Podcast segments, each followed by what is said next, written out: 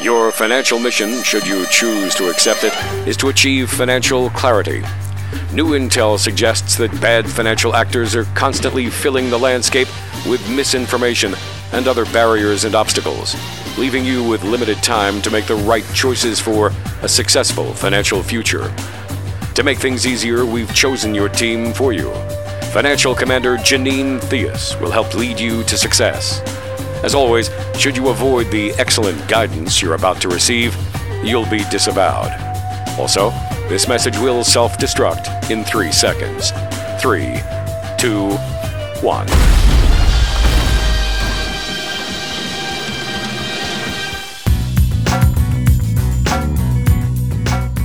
It's time for another Your Financial Mission podcast. Walter Storholt alongside Janine Theus, CEO and founder of Theus Wealth Advisors, your financial commander here on the podcast each and every week. And Janine, you ready to answer a great question from one of our listeners this week? And I understand you're going to tell us a great story on today's show as well. Absolutely. We're well, ready to go. Looking forward to the story. But before we get to that, we do, from time to time, or actually quite often here on the podcast, like to answer your questions. It's part of what we like to call the mailbag.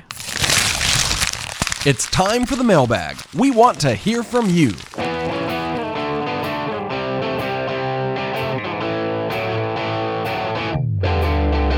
And this week's mailbag question, by the way, you can submit your questions by going to theuswealthadvisors.com, comes to us from Danica. Danica says, I've heard differing theories about the idea of using life insurance as an investment Janine, what's your take? Well, that's a great question because there is a whole movement out there in the industry that sets it up like that. But let's be clear what life insurance is it is a protection mechanism. And now you can use it as a planning tool because it's a very versatile planning tool, but it is not an investment per se, as in I'm putting money in the market and hoping I'm going to get some growth out of it. It's constructed depending on how you construct it, it can be used as a versatile financial tool because, yes, you can get interest and dividends and never be in the market, never be at risk. So you have access to that cash long term. And then, you know, at some point in the future, it becomes a benefit back to your balance sheet, which people don't really think like that, but that's what happens. Something happens, premature death, long term care, et cetera the money comes back tax free. So, as a tax free instrument, it's a great planning tool, but it's not an investment in the same fashion as an investment in the market. And there are many different types. A term policy is just that it's a term for a term. And most people will buy term policy just to protect the children, the college, whatever, for 20 years, 30 years. But at the end of that term, they will drop the policy because it becomes too expensive. There are any number of ways to stack or, or configure a permanent policy, whether it's universal life, index universal life, or whole life, so that in retirement you actually have another bucket of money and that's a different planning tool. So it's really important to understand the difference. I would be wary of someone who says, "Oh, you need to buy this investment," because it's really important to understand what it is and how it fits into the overall plan. That's a great point and a really good question, Danica. I think life insurance is always going to be sort of a lightning rod topic in the financial world because you got a lot of biases, Janine, going into that conversation. Somebody who's you know licensed in the life insurance department only is going to feel very strongly in one direction, whereas advisors who can offer more services will take a different approach. And then there's you know a hundred other angles you can take to that kind of conversation too. Absolutely. And you're going to get biases, like you mentioned, on either side. And it's really important to understand what the animal is and how can I use it if I need to, or if it's part of my overall structure. Because, you know, one size doesn't fit all. And most people who assume they won't need life insurance in retirement may not be correct. Whether or not you are successful with that strategy depends on how much you have saved. Mm-hmm. Big factor there. Obviously, Yeah. that, that personal investment and uh, savings uh, going to be a big factor in a lot of this. But really good question, Danica. Thank you for submitting that one to us. Again, if you'd like to submit your question to be featured on a future show, you can do that by going to theuswealthadvisors.com. You can also just ask Janine direct questions through the website as well. theuswealthadvisors.com is the place to go. All right, it's time for every once in a while we do a segment here on the podcast called Story Time. And this week, I'm wondering, Janine, if you can tell us a story about a time when you saw somebody about to make, maybe just made, or was in the process of making a terrible estate planning mistake.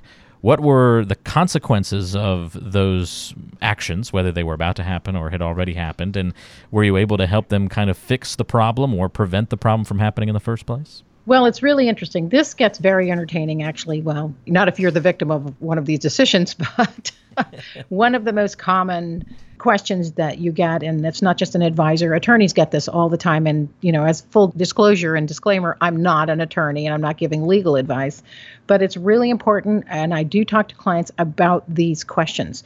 Some of these questions are Can I just add someone to my deed and bank account to achieve this? Or how about isn't there a form I can just fill out? Or my, you know, my favorite is can I do this myself? and the answer is always going to be you don't know what you don't know. And so what I'd like to do is kind of go through some scenarios with quick results, things that happen if you go down this road.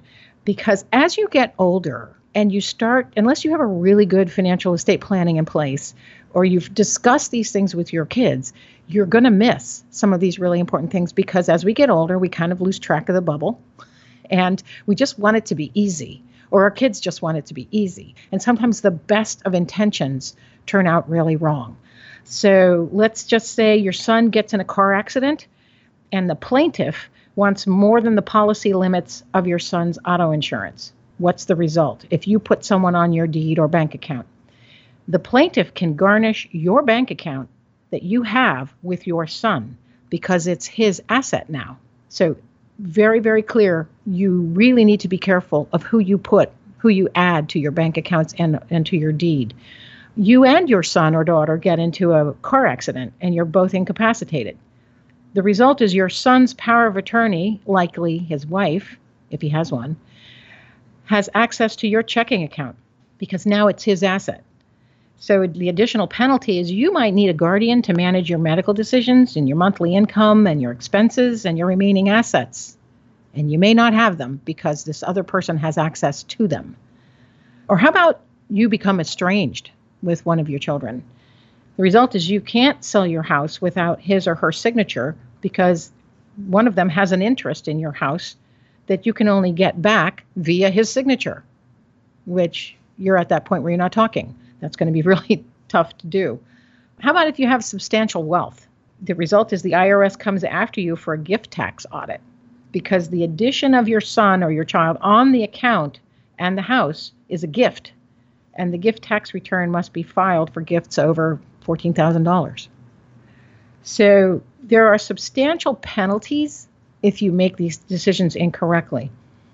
How about if you have substantial wealth and your son has to pay the government estate taxes, which taxes the money that you've already paid income tax for? People don't usually think of that. If you die and your son wants to sell your house because he has his own, the result is your son's income tax liability will be the gain on his share of the house from the date of your purchase to the date of sale. This is a very, very common thing that happens when you add somebody to your deed. What happens typically is if I have a house and my children inherit the house when I die, they get a step up in basis, what that's called a step up in basis on the price of the house. So let's just say I bought the house at $300,000 and now it's worth $600,000 and I die, they get a step up where their basis is now $600,000 so they can sell it tomorrow without a capital gains tax. Hmm. If you put the name of the children on your house, their basis is 300, which is what you purchased the house for. Oh. So the step up in basis is a good thing. Right. The step up in basis is a very good thing. You basically penalize yourself if you put the kids on the deed. So that's a big deal. Let's see. A child files for bankruptcy and you've put them on the deed. Your bank account could become part of the bankruptcy and sold for creditors. That's not a good place to be. How about if you die and your son has liquidated your entire IRA, and the result is the entire IRA will likely be taxed at your son's income tax rate? This happens quite often, and it may be a lot higher than what your tax rate was during retirement. And when you look at the statistics, money that is inherited is gone within seven years. Wow, that's so a short period it, of time. Short period of time. So what's happened is, let's say you have substantial amount of money in an IRA, and the, your inheritors inherit it, and they cash it out because they don't know they're going to pay a huge amount on in taxes on that money. So it's a huge penalty to the family. Now, maybe you don't care because you're gone. but typically, I mean, that's where you would have the discussion about a stretch IRA and for the kids' retirement, et cetera, et cetera. But you want to have some language or verbiage or conversation on how to inherit some of these assets. So if you die and you're married, your spouse can sue your son. So this is assuming you put your son on a deed or bank account. Your spouse can sue your son for his spousal elective share and homestead rights to your home to become co owner of the home with your son. What? yeah, I got to say that one twice. okay, so essentially, you die and your spouse can sue your son because you put your son on the deed to become the co owner of the home with your son. Yeah, my head's spinning on that one. yeah, that's a tough one, but the, you know these things have happened, and typically this is probably more common. You're married, your surviving spouse remarries.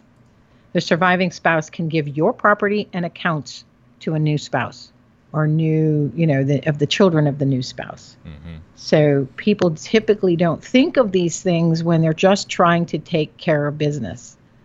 That there is a longer term penalty, you know, legally for some of these decisions. You know, you have another son or daughter and you you might be in your fragile years.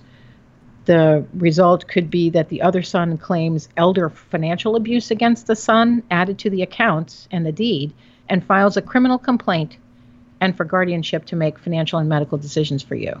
So people get weird. people in money are funny, you know, especially if kids know they're going to inherit a lot. That's why I so encourage people to talk with their kids. Nothing should be a surprise. Yeah. And you know, when if they if you have a lot of money, they're most of my clients are great people and i think their kids are going to be great people and there are great people and so there's not going to be this this greed factor that comes into play but you know this has i've seen clients go through some situations similar to this where you know one child is given the trustee position and doesn't talk to the other siblings. And so now you have a secrecy issue or a perceived secrecy issue and you know are you going to end up suing each other so you have to be really careful when you start to go down this road of trying to make it easy for everybody that you don't end up penalizing everybody because it, of, of something that happens. It sounds to me like there's just so many more wrong turns that you can make when it comes to estate planning than you would imagine. I mean, I, I wouldn't have guessed that there were that many, you know, ways you could take a misstep in estate planning. It just, it just sounds like something that should be simpler. I want I want this to happen with my dollars. You know, sounds like it should right. be that simple, but it, it just kind of keeps spiraling in different routes that can take you down different rabbit holes and, uh, you know, different and, potholes that, you know, bump you off the right track. Absolutely. And some people, you know, if your goal is to avoid probate, sometimes these decisions can completely negate that hmm. because of who you've put on your account will negate who the beneficiary is and it will go through probate. So, uh, you know, not that probate's a terrible thing, but it, it can be lengthy mm-hmm. and, and, you know, becomes public. And so if you're trying to make things as simple as possible, sometimes spending a little money to talk to an attorney to get make sure all of this gets wired properly yeah. is really important. Um, and you know, so on the you know financial planning and investment side, it's the same situation. I have folks that say, "Oh, I can do this myself," and I said, "Well, great. When you're in accumulation mode, that works great. But when you go into retirement mode and now you're you're dealing with all the other risks you hadn't really thought about, like sequence of returns risk and disinvesting risk and the decline of the market and your own emotional behavior because now you have less of a time horizon. You can't afford to make mistakes. You know, maybe you really need to sit down with someone because doing it yourself is more a recipe for disaster than you think. And you don't know what you don't know. Janine, let me put myself in the shoes of a listener. You know, I hear that overwhelming list of ways I can mess up my estate planning and I'm working with you as a financial advisor or thinking about working with somebody like you as a financial advisor to help me address the the investments and the retirement side of this whole thing and I want to also make sure that I don't make some of these estate planning mistakes what role do you serve in helping make this an easier process and to make sure that these mistakes don't get made? Do I need to go out and talk to an attorney first and then come to you? Do you help facilitate those conversations? What's the easiest route for me to get to, from point A of unprepared to point B of prepared, ready, estate plan is exactly how I want it and meshes with my financial plan? Part of it is I do have some attorneys I work with, and so I'm happy to refer to them. But at least initially, my role is to have a conversation with you of what you're trying to accomplish. And then the attorney comes in and says, okay, this is this will work legally or this won't work legally. And and we kind of hash it out really. But then you go after you're you know working on your plan, then you go to the attorney. Because sometimes depending on the you know the attorney you go to they're supposed to be collecting all the information on assets and income and everything. But believe it or not they don't always ask the right questions. They just say okay what do you want to do? Well what if you don't know what you want to do? And that's where i come in is okay what are we trying to solve for? Mm-hmm. you know what are we trying to do long term? Let's look at all the different what if scenarios and options and then what would play out and that's where I feel that our role is is critical because then when you go to an attorney, attorneys write documents, and that's not all they do, but you you really will have a much better feel for what you're accomplishing by doing that, and then making sure that the assets do transfer in a timely and efficient manner without all this drama it's helpful to have somebody guide you through these things. There's no doubt about that because it can get overwhelming if you let it. But here's the good news if you want to get in touch with Janine Theus, she can help make sure to walk you through this process and uh, take care of crossing all the T's and dotting the I's and all that kind of good stuff. Uh, you can reach out to Janine at any time by calling 443 718 6311. That's 443 718 6311. You can also visit us online at theuswealthadvisors.com. A uh, chance to listen to past podcasts, read the blog posts, all sorts of good stuff there on the website. theuswealthadvisors.com, your place to go there. Don't forget to pick up your own retirement rescue toolkit as well that talks about mistakes like this that are made throughout not only the estate planning process, but financial and retirement planning as a whole. Lots of other great resources and details for you in that toolkit. And again, you can find that on the blog page or pretty much in several different locations on the website, theuswealthadvisors.com. If you're listening to this on iTunes or uh, Google or one of these other resources out there, uh, you can just click in the link in the description of this episode to access those resources as well. Janine, thanks as always for the help, and we'll talk to you on the next podcast. Thanks so much, Walter. Looking forward to next time. This has been Your Financial Mission, and we'll talk to you again soon.